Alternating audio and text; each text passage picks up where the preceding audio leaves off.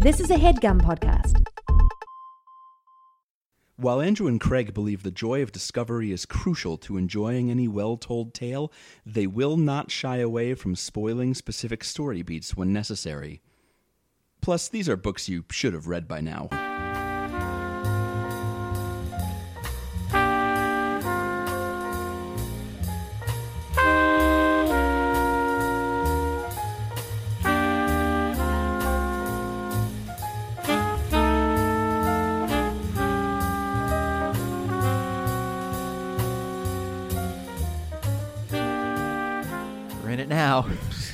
This is us in the podcast. We've it's a sealed door. We're both locked in here. Two men Sealed the vault. enter. No men leave. No. or two men leave in after about an hour.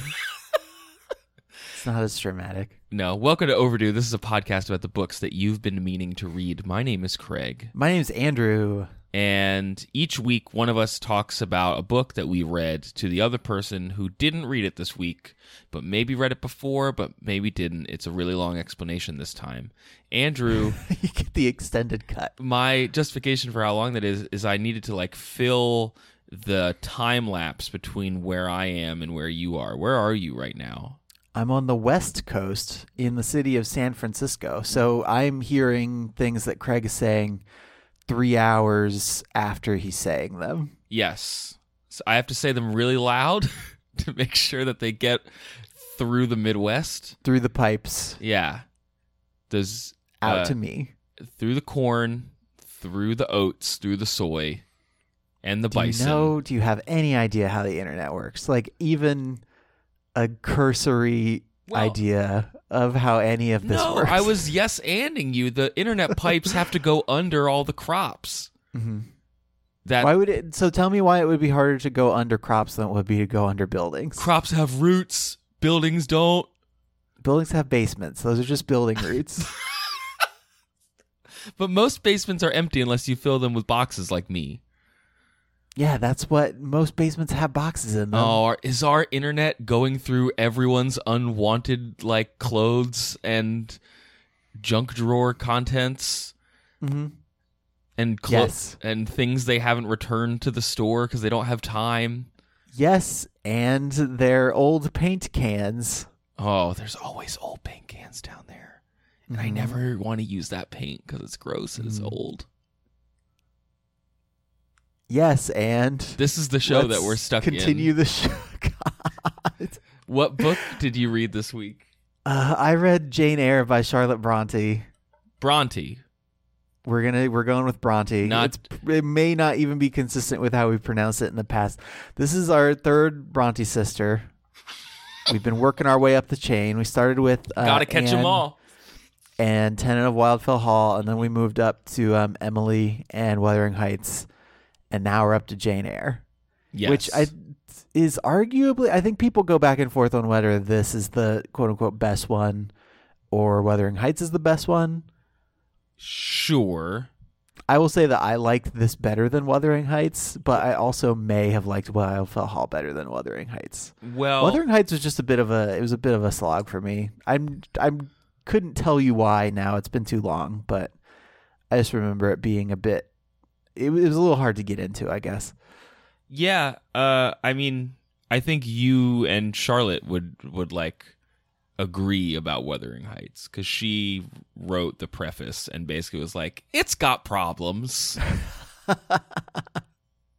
Wait, so tell me more about about Charlotte's opinions of her sister's work and why they would matter. It's because like she's she lived she outlived the other two Uh-huh. and like her brother Branwell and their like two older or younger sisters. There were two other Bronte sisters who died. yes, she was the third of six siblings. Uh, Right. Charlotte was born in 1816, and they all went to this boarding school called Clergy Daughters School at Cowan Bridge.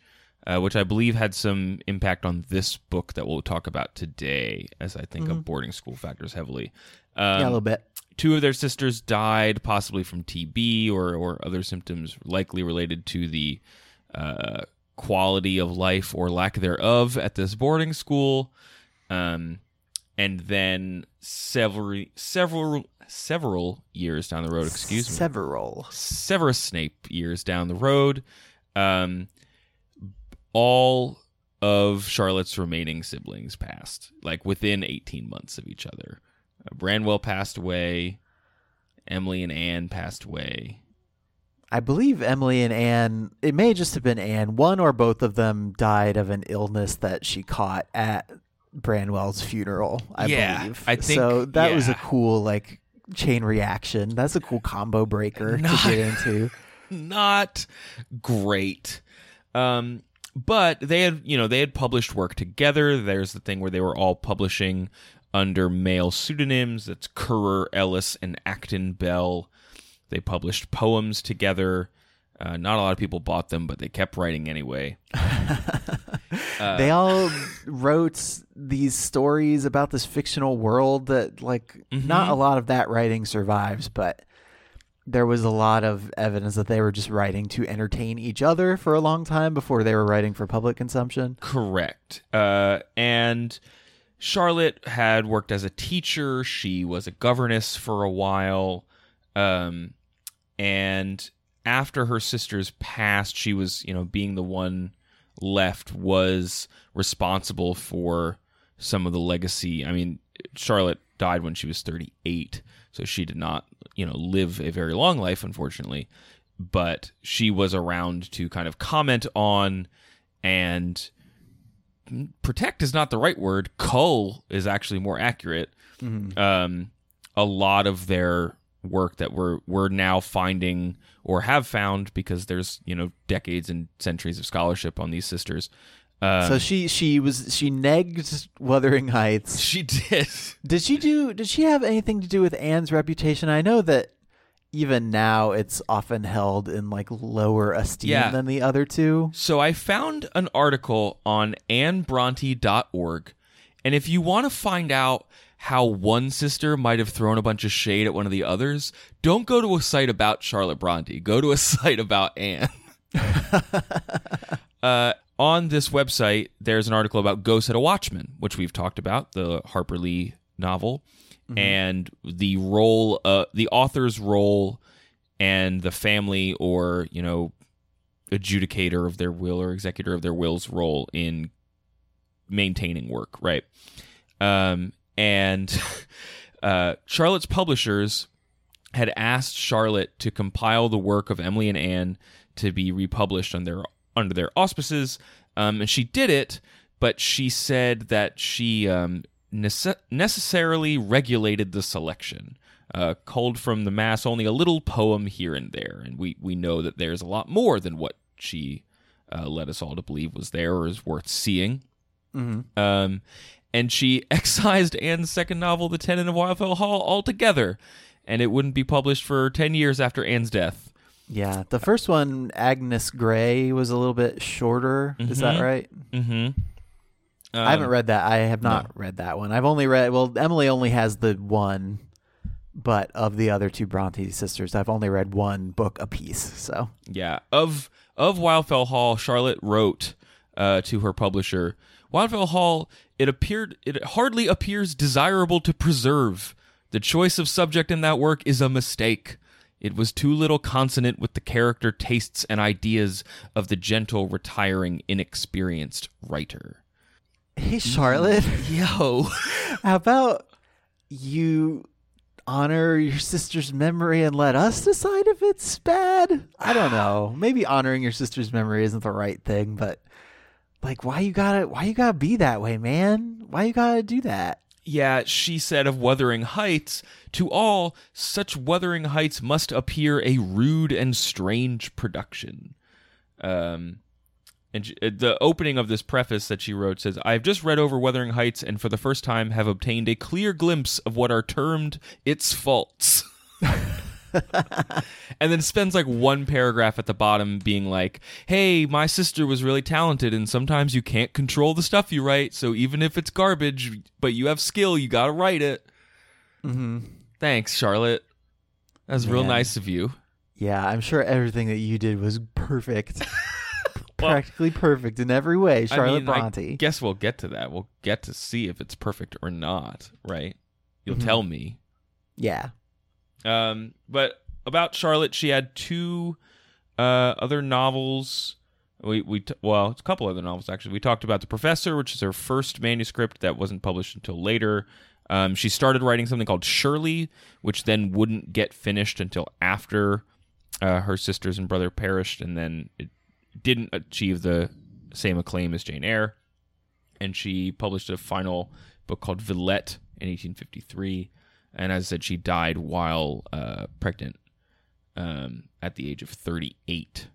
So that's kind of her arc. She had a, her friend Elizabeth Gaskell, another author of the time, published The Life of Charlotte Bronte in 1857, which is notable for like your best friend, woman author, also writing a, bi- a biography of you like right after you pass. It's kind of mm-hmm. interesting that that happened. And it's safe to say that of all the books that she did, like Jane Eyre is the, Yeah. the best regarded one. Yeah. So I mean, yeah, I don't know. Charlotte, I- maybe I some of your books have flaws too. Yes. Well, and I've read some people like arguing that some of that juvenilia, the the magic world that they made up, is like early sci-fi, or at least like early worldcraft in the same way that we think of sci-fi and fantasy now. And it would be really Yeah. neat to have more of that to look I guess at. it I guess it depends on what counts and whether like having been published is important.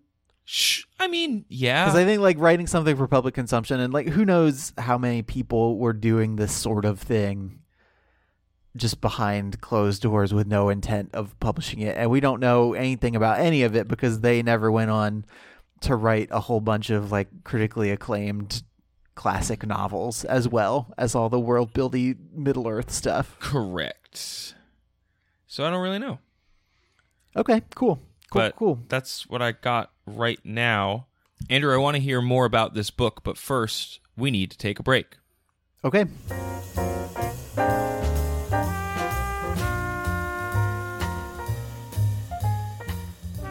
One type of writing we don't do often is poetry. But uh, one of our sponsors this week wants to change that. His name is Kinyo, uh, K I N Y O.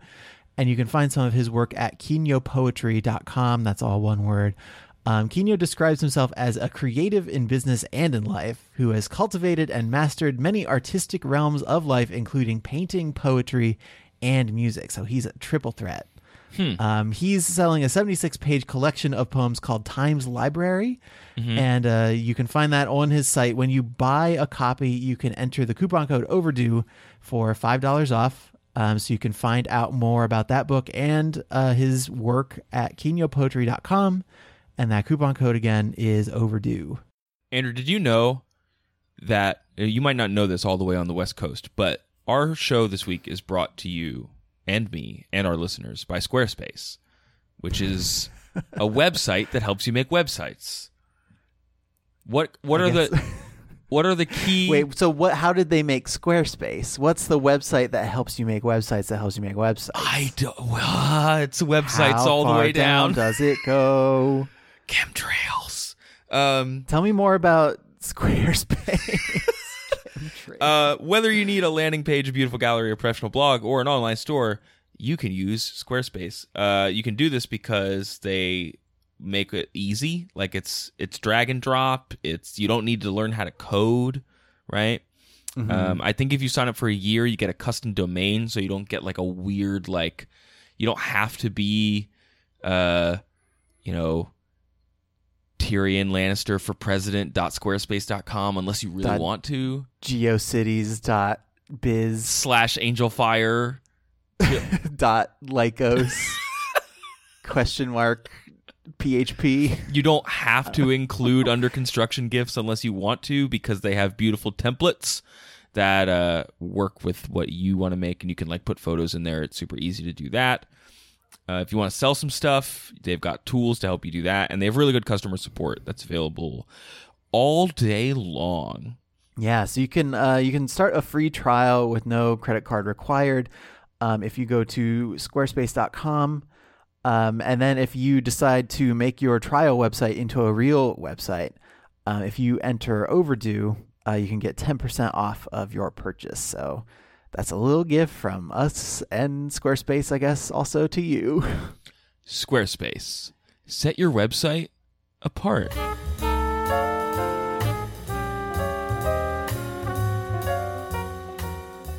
So, Andrew, after last week's show, you put out the call for hashtag mom swears. I did because we talked about your your mom says yiba And you and my mom calls chicken breasts chicken chests because she does not want to say the word breast. And uh, we got a few we got a few submissions from listeners for swears and kind of swears that their mom said, and then I put out an official the mom swear signal Uh huh. to get some more. And we got we got a good list. I'm not I, I'm not going to uh, name and shame particular moms. Mm-hmm. But uh, I'm just I want before we jump into Jane Eyre, I wanted to read some of these to you and Okay. just see what you think. See if we can add any of these to the overdue lexicon and re- and retain that clean label. okay. All right, uh, sweet cheeses, Yeah. which is like you know sweet Jesus. But you don't want to, like, defame him, so you say cheeses. Sweet cheeses. Um, there was a lot of discussion about stuff that like wasn't swears, but your mom would still get mad at you if you said like I think "shut up" was surprisingly common. Yeah, this Um, sucks. su- sucks. Yeah, sucks. Another one. Uh, cheese and crackers. It's the cheese cheese for Jesus thing is very common. Uh huh. Also, have you heard of my new charity, Cheese for Jesus? um, oh, Flibberty Gibbet. I've heard Fliberty Gibbet before. Uh, fudge sickles, fiddlesticks, fish sticks, all obviously F words. Uh-huh. Uh, cheese and rice. uh, Catherine says that her mom would just actually swear and then say sorry to Jesus. Yeah, like cross her chest and then say so. That makes it Do better. you think, like, how mad do you think this makes Jesus? he must be up there like I I heard you. I heard you say it. Come on. Uh, bless their heart oh, that's a good is one. another one. Uh, sugar snaps. oh, farts. And then my personal favorite. This is the last one. We're gonna go out on it. Wowzers, Bowsers. I have to thank Sandra. I've been saying wowzers Bowsers all week. It's so fun. And I just I also just like that for some reason, instead of cursing, moms just like to yell food. Mostly cheese, but just yell, Mostly cheese, yes. just yell some food. All right, Andrew, tell me about Jane Eyre. Wowzers, Bowsers, Jane Eyre. Uh, published in 1847. Um, it and Wuthering Heights and Wildfell Hall all came out within like a year or so of each other, I think, Mhm. or they were at least all written within that Yeah. time frame. Uh, so they were all just having their own little national novel writing year in there. The Bronte NaNoWriMo contest. Yeah. Yeah, okay. Um, and are some things just like stylistically to distinguish it from Wuthering Heights and Wildfell Hall. I think I'll we'll we'll probably keep coming back to those because those are kind of my touchstones for the Bronte sisters and for the genre. I know we've done a little bit of Austen, but I feel like maybe we haven't quite nailed her down yet. No, Um, no. She's elusive, that Jane Austen. Like Batman. Yeah, we'll we'll get her one of these days. Uh, so some things to distinguish it from those other books is you're getting this from the first person perspective, and the person who you're getting it from is a woman. okay. So there there are big chunks of the other two books that you get from the perspective of women, but it's usually delivered at a sort of remove, like at arm's length. You're getting it either through like letters or through stories that are being relayed to you, the reader, through like one or two other mm-hmm. layers. And in fact, the the protagonists or like the first character you meet who is primarily telling you the story in both of those books are male. And I'm not sure if that's just because it was more believable like they were trying to pass themselves off as men to get published it was just more believable to have male protagonists because that's just what was done Yeah, I don't know.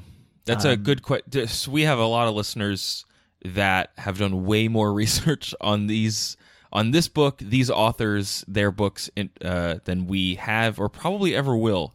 Mm-hmm. Um, so if you've got any um actuallys that you want to send us, like please hit us up. We'll we'll relay that information as best we can. But yeah, Yeah, I and- think that's an interesting point because I don't know.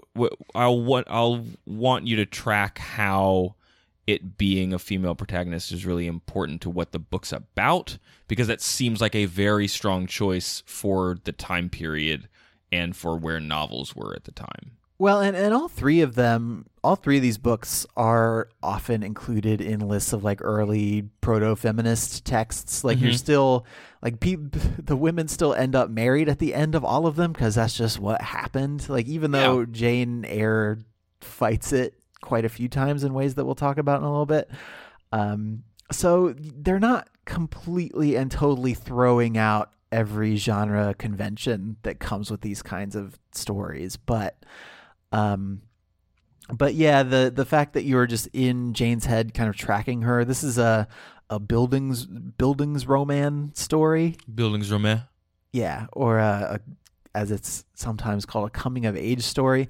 And it's one of the few, if not the only one from this era that you actually get from a female perspective. Sure. So I think for for those reasons, at least to me, it's um it's the more like interesting feminist work of the three. to my mind. Yeah, yeah, not not that the other two aren't doing interesting things, but I think this one is more like explicitly that way and it's easier to talk about that way. Yes, and and uh, can you talk a little bit more about what it's like to read the first person perspective? Like, does it how in I don't know. I can't think of a book from this era that I've read that's in the first person. Maybe yeah, I mean we just don't know. haven't. That that might just be our our own shortcomings. yeah. coming to the fore. and maybe I have. I've forgotten half the things we've read for this show. People have been like, "Yeah, you read that book," and I'm like, "Yeah, we totally did." Nope, no, we did not. Yeah, no, people tweet quotes at me all the time, and I'm like, yeah, did I, I said that? That sounds right. That sounds about right.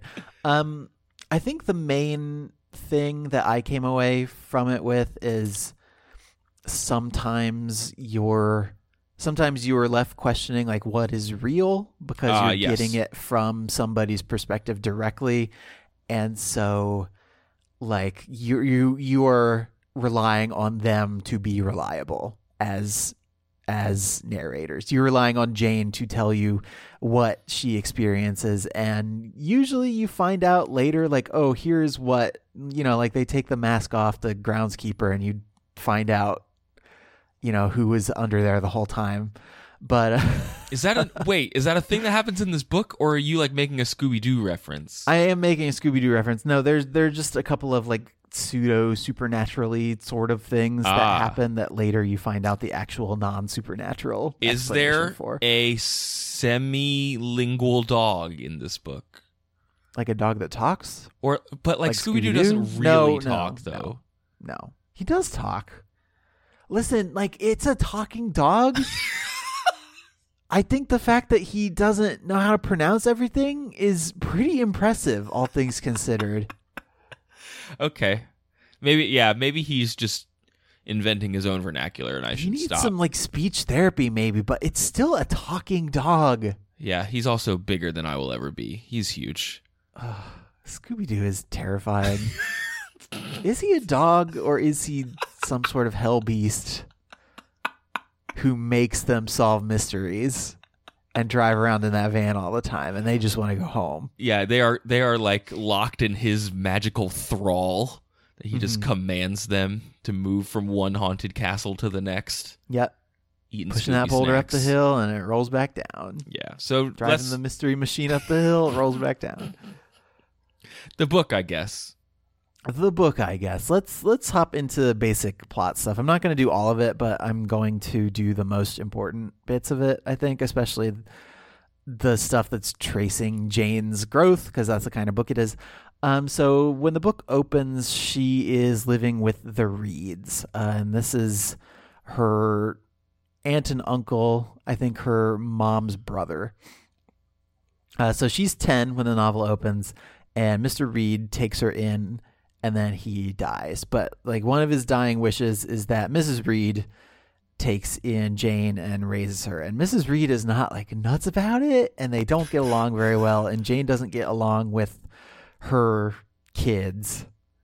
Okay. Um, so Jane is 10 and is already pretty defiant and chafing at the ill treatment that she's getting from from Mrs. Mrs. Reed and her kids. And so Jane is packed off and sent to Lowood, which is kind of a charity house slash boarding school. mm-hmm. Mm-hmm. And that's its own like this this early childhood part of the book is maybe the first third of it or maybe Oh, wow. just a hair less. Okay. Um Does it feel like its own arc? Yeah, yeah, definitely. Because she's she is sent to this place and it's being kind of run poorly. Like the kids don't have enough to eat and it's very cold and and yeah, just the the the guy who runs it isn't super nice. And so he comes in to give a speech to to the kids and to the instructors and he makes this point of like standing Jane up on a stool and he's like Jane's aunt told me that she was really nasty and you need to watch her all the time and she is terrible and whatever. And Jane is really like mortified like you might be but then she finds out through her uh, her new friend Helen Burns that actually like that's going to engender sympathy for her among the teachers and pupils Hmm. because none of them really like that dude that much. Okay. That's a good that's a good plan. Um, the parts you, you mentioned earlier that there was a little bit of an autobiographical Mhm. bent to this. Um, so Helen Burns is, um, Jane's first real friend at this place, and she dies of tuberculosis. I think it's tuberculosis. Um, and this is kind of a stand-in for Charlotte's sister Maria, who also died of tuberculosis after being poorly treated at a boarding school slash charity house that was not run super well. Correct. So that's fun. Yeah, I was reading a little bit about the Cowan Bridge School, and uh, they like legit used a dunce cap, Andrew. Yeah, And I I mean, don't- that had to come from somewhere. Like, I just think like, it had to be real at some point. but and it wasn't just like oh, wear the dunce cap, go about your life. It was sit on this stool and don't move for five hours. Right. Wearing I thought that was the whole the whole thing with the dunce cap. What did the dunce cap involve? Like sitting in the corner? I think usually when you see it, it's like a little, it's a kid with a dunce cap, like staring into the corner, sitting on like a little stool. That's the vision that comes to my mind. I'm just like bummed about schools now. You're not just walking around with a dunce cap like an "I'm with stupid" T-shirt. That might, yeah. See, if I got to wear the dunce cap around, like that could be like a badge of honor. yeah, class clown. Uh, yeah, I'm the class clown. Vote for me for class clown. See, I don't. I think they wanted the dunce cap to feel like a punishment, so they didn't let the kids do that. That's why they didn't invent the class clown until like the 1960s. Was that a Leave It to Beaver invention? Yes, I yes, it was. or, or it might have might have premiered on Welcome Back, Kotter. I'm not quite well versed in my mid. yeah, scholars century. differ on. Uh, so anyway, uh, Jane Eyre is at the school. All these kids die over the winter. Oh, and good. So this advisory board comes in and is like, "Hey, we're gonna help you run this place a little bit better, so kids don't die as much." And after that, Lowood gets quite a bit better for Jane. Jane stays there for six years as a student and two years as a teacher, which brings her up to 18. So just edging up on Spencer territory, of course. Is that wait? Um, you said okay. You're being what? a little facetious, but is that like I'm being a little facetious, but one character later on does ask her if she's a spinster. And she's like, dude, I'm like 19. okay? I've barely stopped listening to Dashboard Confessional. Like I'm not a spinster yet. People grew up faster back then, I think. So what you're saying is she was already listening to the oldies. Yeah. Which back then were new was new music. What? Okay, The let's n- let's let's keep let's keep this uh let's keep this train on the tracks. I don't like any of these detours. um, so Jane is teaching at Lowood for a while. Then she um puts out an ad looking for another job somewhere else. I think she just wants to experience a little bit more of the world, and so Mhm. she is hired as a governess Yep. for this place, Thornfield Hall Okay. and the guy who lives here and owns the places is named uh, Mr. Rochester. Edward Rochester is his full name. Um, and she's going to be the governess for a kind of ward of his named Adele. She's a little French girl. Mm-hmm. Uh, not his daughter, but just a, a little girl he's taken charge of for So- reasons that we find out later. Okay. Um, What do we think of Mr. Rochester? Like, what's his deal? Is he a cool dude? Is he hunky? he we're interest we're introduced to him like bit by bit because he's not there for the first like few months, and so Okay. it's just like Jane getting used to her job and kind of discovering that she's a little bored because like there's just like not a lot going on. Um, and nobody there is really equipped to tell her a lot about a lot about Mr. Rochester. Jane is a little quick to judge people's like personality sometimes. okay. Most people to Jane are like essentially harmless but a little dull. So just so Jane has a high opinion of herself. Uh, She, well, I don't know if she has a high opinion of herself so much as she has a low opinion of other people. but that's basically the conclusion that she comes to of every other servant who's working at at Thornfield is that they're basically nice, but they're also not that interesting to talk to. Okay. and that includes Adele, who is a kid. She's like, this kid's boring. Take it away. Yeah, she's like, oh, she's this little frivolous, frivolous little French girl. Like Hmm. she's fine, I guess. uh, So Okay. we meet we meet Mr. Rochester later, um, and he's not handsome.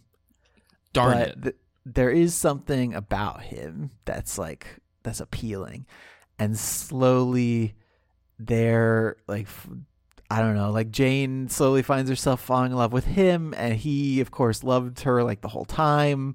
That is, and she, he only tells her about it later. Um, they dance around for it. They dance around it for a bit because she's like lower class than he is. Okay. Um, that's another thing that you get in this book that you maybe don't get quite so much in Wuthering Heights or Wildfell Hall. Is like you're you're still in the land, you're still in the realm of the landed gentry people, Yep. but again, the person who's telling you the story is not like of that class. Sure, she's, sure. She's adjacent to it, so so she like understands most of the ins and outs, but yeah, for most of the for most of the book, she is poor and has nothing in particular to her name to like call her own. And in by being it by being first person, I imagine even as uh, the other Bronte's work might touch on it, there's a different approach. It being from this character's point of view than a third person like author commenting on some of this kind of stuff. Yeah, sure. Um. So yeah. The, so Rochester is kind of acting like he's going to marry this this aristocrat lady who is like more of his own class for a while. And one of the book's weirdest scenes, he disguises himself as like a gypsy fortune teller Okay. And it's all just to like get information from people. So the he he as the fortune teller tells this aristocrat lady that that um that the Rochester fortune isn't what it's cracked up to be. And he's like trying to smoke her out and like find out why she's really in the game, like if she's there for the right reasons Okay. in this game of Victorian Bachelor that we're playing. Okay. What then- is this party that he can throw where he can dress up as a gypsy? It's one of those it's one of those things where just like you have a bunch of people over to your house. Oh, and so you're just like chilling a Friday. and hanging out for like a couple fortnights. I thought you were gonna say a couple forties. No, they may be drinking 40s, whatever 40s were. I think it was just wine, just like a 48 ounces of wine. um, and he tells Jane, like he's asking her all these really pointed questions about, like, oh, don't you aren't you paying a lot of attention to Mister Rochester? Like, what do you think about him? Hmm? He's trying to get all this information out of her. Um, anyway, they fall in love, I guess. Um, he explains a bit about why he's taking care of Adele. Like she she is the daughter of this French like mistress that he had for a while, but the mistress was fooling around on him. She was stepping out. And so he's like saving this little girl because her like mom and and this other guy ran off and left Adele by herself. So he's trying to like do this good turn to her and Is he doing it things out, begrudgingly? Does he feel really noble about it? he feels a little noble about it, and again, like neither he nor Jane has like this the highest opinion of Adele. Oh, that stinks. It does a little. Like she's Um, just though there. by the end of the book, I mean, maybe she'll release a um, really cool album or something later. Don't- by the end of the book, Jane does say that like an English, a proper English education did fix many of Adele's French defects. Shut so up. Adele turns out fine. oh well, we fixed her Frenchness through proper that's, that's English some of raising. the yeah, that's some of the like provincialism, whatever. the other bit of it is that a missionary character goes to uh, India to fix fix just everything, Okay. all the wrong stuff that they It's- found in India when they Well, of conquered it. course, in this area it was a mess down there. That's what they're saying. Yeah, of course, of course, of course, of course. Um, so they're falling in love. He explains that they're gonna get married. Um, but someone stands up during the "Forever Hold Your Peace" part and is like, "Surprise, Mister Rochester's already married." What? And he's like, "Ugh, okay, fine, I'll explain." Um, Does he explain basic- right there at the wedding? no, it's a little bit later, but obviously Jane would like an explanation. Uh, for duh. obvious reasons. Uh, so he Rochester was many many years ago. He was wed to this woman because he he Rochester was the second son, but his dad didn't want him to be poor. Hmm So as we've maybe talked about a little bit when we're talking about this time period, like all the most of the inheritance, like the bulk of everything, would have gone to the oldest male Gotta be that firstborn. Gotta area. get that gotta firstborn. be the firstborn. We've read some books where there have been no sons involved. Um, I don't know how often we've dealt with other sons. I'm sure it's come up. I feel like it came up in Wuthering Heights. But anyway, so he got married to this woman, and the whole, during the whole courtship process, like this woman's family was very like protective of her and didn't let them spend a whole bunch of time together. And it turns out that she's just insane, I guess. Like Oh. she, or she is. He describes her as mad. Okay. And so basically, his argument is I totally would have told you after we'd been married for a year and a day.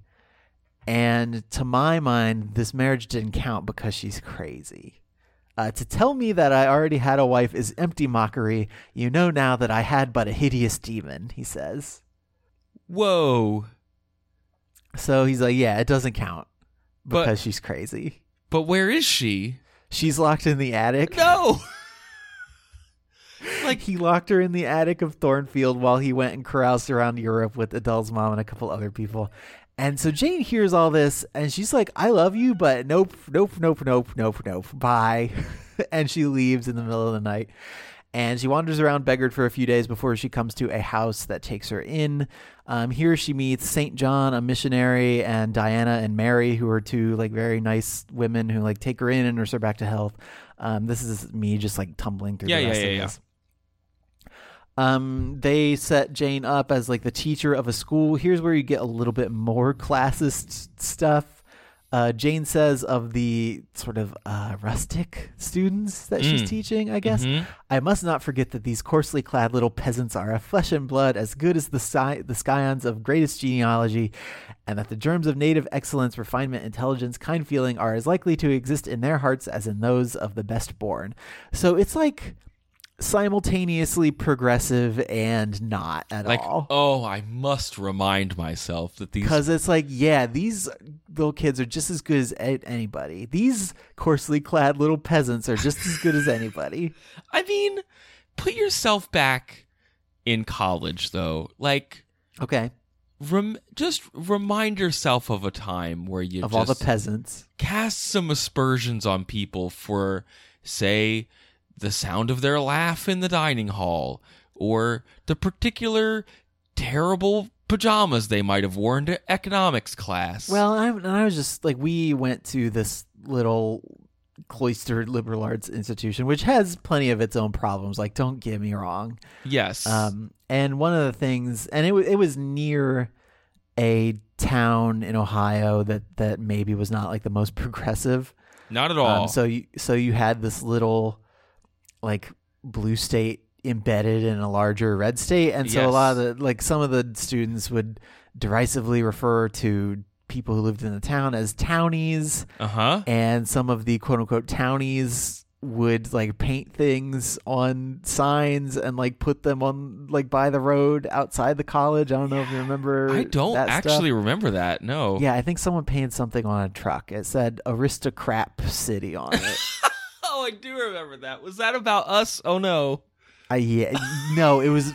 Who, who did you think it was about? I thought it was maybe like kids at our college critiquing aristocrats elsewhere. No, No, that's wrong. Mm. Didn't you read the college paper?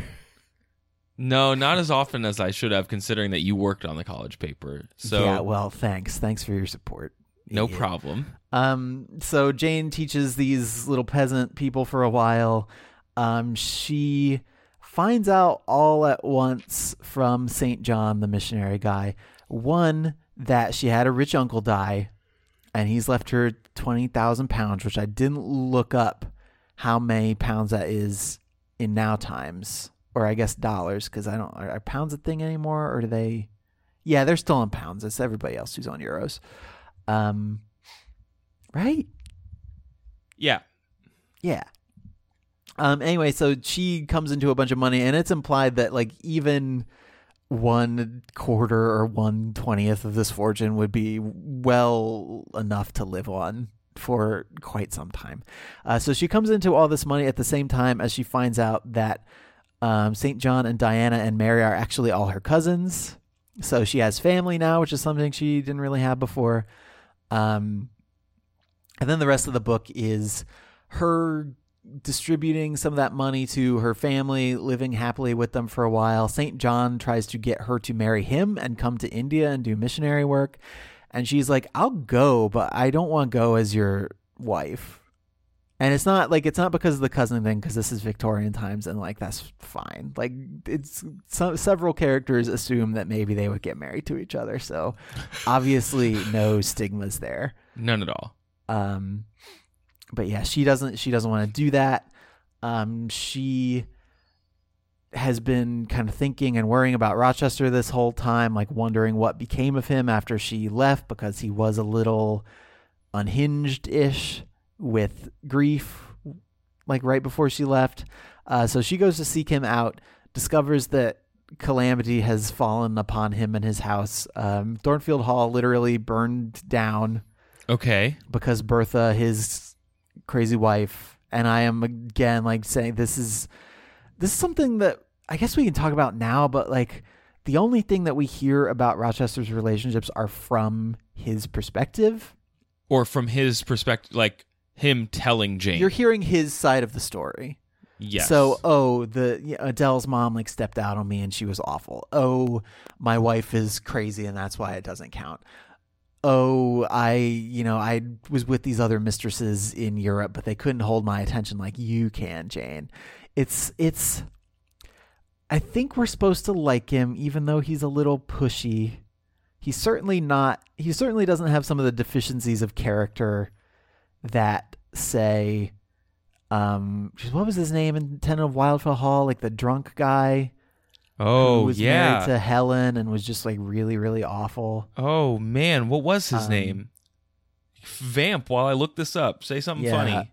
uh, um so Was it Master Huntington? No, Huntingdon Hunting Huntingdon. Huntingdon was right yeah Art Arthur Huntingdon. There's a very good uh, Kate Beaton comic about the Bronte sisters like looking at dudes and all the dudes who they like who who like Charlotte and Emily like are all like loudish, brutish, Uh huh. awful dudes. I think it's partly because of uh partly because of Rochester and partly because of man, I cannot remember any of these names. It's been too long. The the guy from Wuthering Heights who is kind of awful, but we're supposed he's like tragically awful. That guy's name is Heathcliff. Heathcliff, yes, yes, yes, yes. All right, we're all we're all on the same page. Uh, real quick, because we're on Rochester right now, I we I put out the call for Bronte thoughts on the internet, and Bronte thoughts. uh, Super Duper Spock tweeted at us, and you just kind of hit this on the head, so I kind of want to dive deeper. Jane Eyre is a great book, but wow, is Mister Rochester a menacing jerk? Why are we supposed to like him again? So you're kind of saying that he's just he's not as bad as some of the other people, but are there qualities about him that we are supposed to like other than his willingness to take in a boring French girl? He's interesting to talk to, and again, Okay. that's like that's that's big for Jane. Like, and it's Like, set up by the fact she that she finds everyone else boring. Yeah, like she needs somebody who she can consider her intellectual equal. And She's looking um, for a mind at work. Yeah, she's looking for a mind at work work. Yeah. Um and then at the by by the end of it like so when they split the first time, Jane is like we can't get married. Like I just can't do this because I'm I am I have heard you talk about like some of these mistresses that you've had and your first wife and I'm just worried that you are going to love me for a bit and then you're going to get tired of me and we're going to be done. hmm Um, so she leaves. Um, this is going to segue into another thing I wanted to talk about, which was um, the role of like religion and, and of God and of divine providence and stuff. Uh, so Rochester falls on hard times. His house burns down. He gets injured. So his he loses his hand. He loses his eyesight Ooh. Because he is trying to like save all the servants from dying. And like aside from Bertha who jumps off the roof of the house and kills herself, everybody else survives this fire. So that that much is is good at least. And that's I guess that's a window into uh Rochester being noble in a way like it's a, a thing that we're supposed to like about him. Is that theoretically he's been like Well, like he say he was like so selfless in trying to save all the servants that he injured himself. okay? And so he's he is humbled by these injuries and he like i i- through this he like learns the patience and whatever that he needs to be worthy of Jane's affection. So he, so he says, uh, Jane, you think me, I dare say, an irreligious dog, but my heart swells with gratitude to the beneficent God of this earth just now. He sees not as man sees, but far clearer, judges not as man judges, but far more wisely. I did wrong. I would have sullied my innocent flower, breathed guilt on its purity. The omnipotent snatched it from me. I, in my stiff necked rebellion, almost cursed the dispensation. Instead of bending to the decree, I defied it. Divine justice pursued its course. Disasters came thick on me. I was forced to pass through the valley of the shadow of death. His chastisements are mighty, and one smote me which has humbled me forever. You know I was proud of my strength, but what is it now when I must give it over to foreign guidance as a child does its weakness? Of late, Jane, only, only of late, I began to see and acknowledge the hand of God in my doom. And then later on, once they get married, which they do, um, he, after a couple of years, regains most of his eyesight and like the one eye that he didn't lose. hmm And again, God is is sort of credited for that. Yeah, yeah. Uh, so he gets his eyesight back after a couple of years, or most of it anyway. And on that occasion, he again, with a full heart, acknowledged that God had tempered judgment with mercy. Hmm. So he and he and Jane are happily married, and he's like, now he's learned his lesson because of God, he's also being given gifts, which I guess like not totally losing your eyesight is a gift in this case. Yeah, or getting part of it back Yeah, somehow. Eventually, Okay. So what do you? um, uh, go ahead. there's a, there's two things. One that I don't think we need to dive further into because you want to move on to a, um this religious theme, but it is Well, that's pre- that's pretty much it. Is just like God is acknowledged to be working through people in the book, and there is there's one, the only kind of supernaturally moment that is not described or like explained away later is toward the end. Rochester is kind of despairing, and Jane is fighting off St. John's proposal, very, very insistent proposal of marriage. And at the same time, like she hears Rochester calling out her name, and he hears her saying, Oh, I'm coming, like, wait for me. huh, Um, even though they are separated by many, many miles. And through time and space. yeah, so that's that also is chalked up to God, I think. Huh. Okay. Well, I, I was just finding it interesting that, of course, it took him like being disfigured and handicapped to get on a level where he was like ready to humble himself to her as a dude. Typical Like- dude. God needed to like physically take away his privilege for him to be like, all right, cool, I think I'm ready for this. Well, and it, and it helps that the inheritance, like one one of the things that Jane did not love in the run up to their initial Nuptials. not quite marriage that didn't didn't really work out is that she didn't have any money and he technically her employer was like trying to buy her all this stuff and she was just not comfortable with it. So at the same time as he has come down, she has gotten this inheritance that's Sure, kind sure. of ra- brought her up a little bit. Which of course is, is providential in its own right. There's like the Yeah, right. you didn't know that you had this, God gave you this money. Like right now, that's that that today that would be classic scam. Like if I came to you and was like, "Hey, Craig, you guess what? Your uncle died. Yeah. And now you have like two million dollars. You just need to put ten thousand dollars in a bank account so I can get your uncle's money over here Yeah. from the Czech Republic or whatever. Correct. yeah, it costs some money to do that, I've heard. Mhm. Because you you're probably going to have to pay to have all that money printed or something. Yeah, That's how it definitely. Anyway, just like here's the account number. Just uh, you know, whenever you're ready, just dump it in there, and we'll we'll get the ball rolling. Great. Is it good if I like use my joint? Like I've got the money. Like some of it is like me and Laura's money. Like is that you know, fine? that's yeah. As long as you have enough, like it doesn't. You can put in more than I'm asking for, and I'll just take out what I need. Oh, that's perfect. I Okay, trust you completely. I don't know who you. you are. Oh, Um, thank you. does how else does being a Christian factor into this book? Because I feel like are these are these characters that are practicing? Do they do they moralize uh, specifically around religion at all, or is God really just there to like give and take, giveth and taketh away? I think the latter mostly. I don't have any other quotes prepared because you don't Sure, sure. you don't have like people aren't going to like church and stuff, but people are just there's this aside from Saint John who is really heavily religious and and kind of cares about his works more than just about anything else. hmm Um it's just kind of the the sort of background level of everybody is a certain like everybody who's going to be running in these circles can be expected to be a certain amount of pious or like God fearing Yeah. if that makes sense. Like I, I feel like that's just like the default state of people in Victorian novels. and there's and there's a default state of like hypocrisy that it sounds like a lot of the Brontes were into like poking holes in. sure. and it, you know you can even if that means that she has a pretty strong view herself of what Christ and God are there to do that she is more than happy to point out people who are perverting that for their own for their own ends or their own self-image.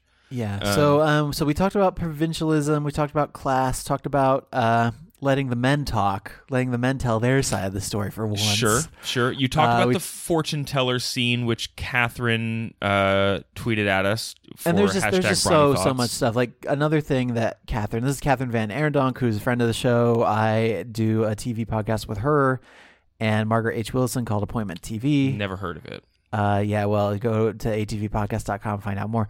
You gotta Um, pay for that was- crap, man. Let's come on now. She, she was talking about um, Bertha and how there is I don't I don't remember if she named it or not, but there is this story that someone wrote that's um it's a Jean Rhys's Wide Sargasso Sea. Okay. Uh, which she says is better to talk about than it is to read IMO, but it's Jane Eyre from the perspective of Bertha. okay. And so I guess a lot of the feminist uh, conversation around this book is like talking about it from Jane's perspective, obviously. But since you know so little of Bertha and what you do know you get from this dude who has a vested interest in sweeping her under the rug, um, there are, are people who try to claim her as a feminist icon as well. Okay. Uh, so yeah, there, there, yeah, there's a lot of really interesting like ancillary scholarship and fiction written around this book that we're just not going to have time to dip into. But The is one, it creepy? Is it a creepy book at times? Because you said there's some supernatural stuff. every once in a while, um, the way Bertha is described Um, she is sometimes described as sort of a vampire, Great. Perfect. and she's awesome. just really she's really nasty to look at. Like her face is all bloated and purple and and weird. Um, and yeah, it does. Especially as a modern reader, I think you you get uncomfortable sometimes when these men are like propositioning Jane and kind of grabbing her and trying to make her do what they want, which gets into the one last like big tentpole thing that I wanted to get to is like I said, Jane ends up married, like surprise, surprise. But there are two separate occasions, once with um once with St. John and once with Rochester, where they are really pointedly like propositioning her and trying to get her to marry them. And she rejects them both on the grounds that it's not like it's not what she wants Mm. or it's not what's right for her. Um, and unlike in a lot of these books that we've talked about, like there's there is like Jane's lower class initially, so they're like in the first in the first proposal from Rochester, like it's not a thing where she has to get married or she's like really interested in getting married, either to get money herself or to uh, bequeath money to somebody else. Yeah, yeah. Um, She's not being married by someone. Right, right. And she doesn't even have like a father figure or or any really family ties that are pressuring her one way or the other. Um, yeah, it's it's like Jane's Jane is calling the shots, and when she does decide to get married to Rochester, like she decides to do that. She decides to seek him out, even though he has no idea where she is. Um, and yeah, it's it's it's on her terms, like really explicitly in a way that I thought was interesting. hmm So like you're you're giving her as much agency as I think you reasonably can without breaking the genre. Sure. Yeah, yeah. You've the circumstances are there to explain why she has more agency than the average bear. Right, and as you're uh, since you're in her head the whole time, you kind of see her character evolve and and everything feels earned mostly. Like is it, she it, make- different it makes at the end sense of the for book? the character. It is a growing up book. Like, is she different? Yeah, I would I would say so. I mean, like there there's one sequence that I didn't even talk about where she grown up Jane goes back to her childhood home Mm. and like doesn't quite make like her aunt is dying. She doesn't she gets some something by way of like explanation. It's not quite an apology and they don't really make peace by the time that she dies, but she does come to a sort of grudging mutual respect with her Mhm. uh two of her cousins who Mhm. she didn't get along with and she doesn't like one is kind of is headed toward a convent it is and is maybe like too harsh and uninteresting and one is kind of a flighty woman and so Jane is not like inclined to love either of them but she does I guess become the bigger person and not hold Mm. all of her childhood experiences and mistreatment against them like by default she's she's trying and, and that, that kind of thing shows jane like clearly developing and, and learning and, and trying to be better Sure. in ways that, that are interesting so yeah Well, cool. Is this Yeah, your you, is this your favorite of the three, or do you think Wild, Wildfell Hall is the best one? there are things i like about wildfell hall a lot um i would have to read it again but i do think i think just objectively this is the best of the three um i'm sure that there are really good arguments to be made for wuthering heights and i'd love to hear them but just from my perspective this is the one that i found it easiest to get into um that was the most page turny mm-hmm. for me and there's this most gave me the most stuff to like chew on mentally and just think about and talk about Cool. so yeah, there you go. Well, if we missed your favorite part, of talking. because sometimes we do, you can let us know on social media. You can use facebook.com slash overdue pod or twitter.com slash overdue pod. I want to thank everyone who did it this week. That includes Sarah and Yusanim and Catherine and Laura and Priscilla and a different Catherine and Elizabeth Graham, who we've been trolling with our bachelor tweets on Twitter. Uh, Unintentionally, like no. not. It's just trolling because we are watching The Bachelorette and he is not. Sorry, Graham. uh, Carminked, Bessie, Becky, STL, Tysophine, uh, Bookish AF, Haley, uh, Jeff over at Our Fair City, Sean, Melissa, Peter, Lee, Erica, Lucas, Taylor, Ashley, Daisy, Megan, Emmett, and Blake. And there are some folks that we that we read their mom swears earlier. That includes Sophie, Morgan, Megan, uh, Josh, Michael, Rob, Catherine, and Sandra. We won't tell you which moms they were to protect momnanimity. Wowzers, Bowsers. Wowzers, Bowsers, you guys. Uh, you could also send in your Bronte thoughts to overduepod at gmail.com. Andrew, if they want to go find those old episodes and they don't want to scroll through iTunes, where should they go? Uh, they can go to overduepodcast.com. Um, up there, we have all of our old episodes, um, some of the books that we are going to read usually. Um, we also have links to iTunes, Google Play, RSS, the places you can use to subscribe to the show.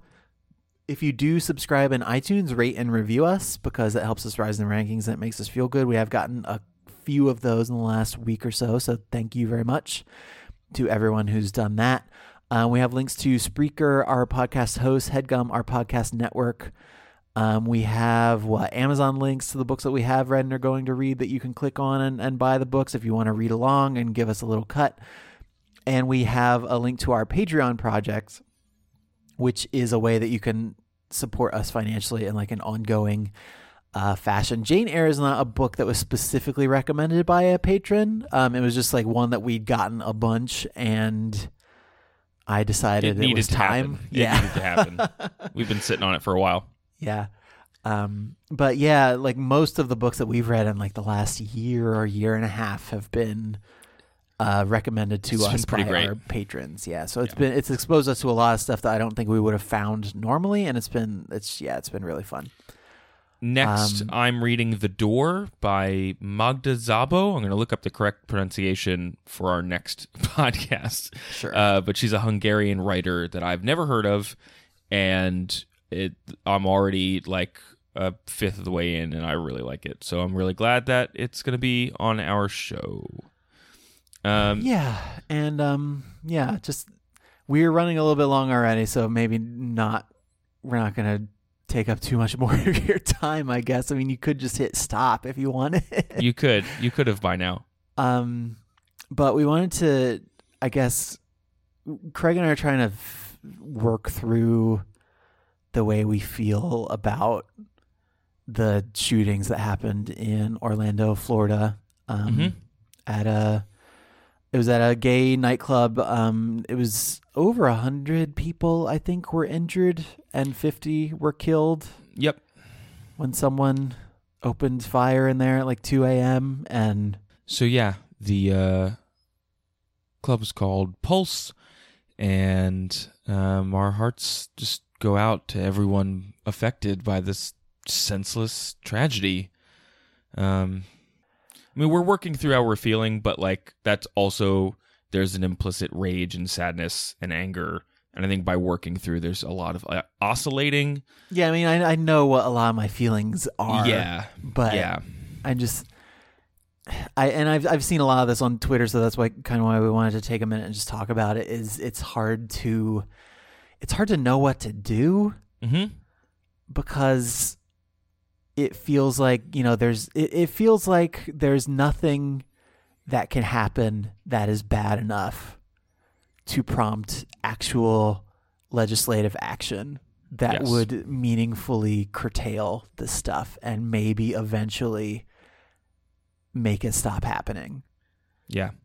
and I'm sure, and I, I'm sure we have people from all like political walks of life listening to this show, which I really love and appreciate. And it's not, I don't even think it's a thing where like Obama needs to kick your door down and like take all your guns away. But surely there are common sense legislative actions we could be we could be taking. So Craig, you you had some Yeah. um, URLs that we wanted to throw out there for like people who are trying to to find just a, a meaningful, helpful outlet for Mhm. some of their frustrations. Yeah, there are a couple things that I th- uh, hope you'll consider doing. Go to everytown.org uh, and just learn a bit more. First of all, just learn, just like read up on what the issues are and uh, what we are sacrificing uh, and losing because we have not advanced gun safety in this country, the United States of America. Um, and you can go there, you can donate, you can learn how to call your congresspeople if you are in America, because we have some international listeners. Um, also, this, you know, it took place at a gay nightclub in Orlando, and there are LGBTQ community organizations that you can look up and donate to, um, l- research those. Um, and if you, you can give blood if you're in that area, do that. Uh, I did read. I think that the blood banks were like full up and having to turn people away, which is good. Okay. it, which is great in its in its sad way. You know, if that was your impulse, then go do something else. That uh, do something uh, as small as it may be, um, because we all need to. So, Yeah, so that's, where I we are. What we are trying to do. We have this. We have this smallish platform that we have made, and I don't know. It's it's it's tough. Yeah. Um, it's it's yeah okay. Uh, so we're gonna do another show next week. Uh, if you didn't check your feed over the weekend, we did post our most recent bonus episode uh, on Guild by Association, so you can go check that out. Uh, yeah, I thought that one turned out really well. Yeah, it was fun. Andrew, thanks for recording this podcast across space time with me. Yeah, no problem. I, I'll catch up to you in like three hours, and and then I'll send you the audio. I love how this is gonna sync up. That's the whole editing magic. All right, everybody. Um, thank you for for indulging us as we end on kind of a, a downer note, but we did just think it was an important thing to talk about. Uh, we will be back next week. Until then, everybody, please try to be happy.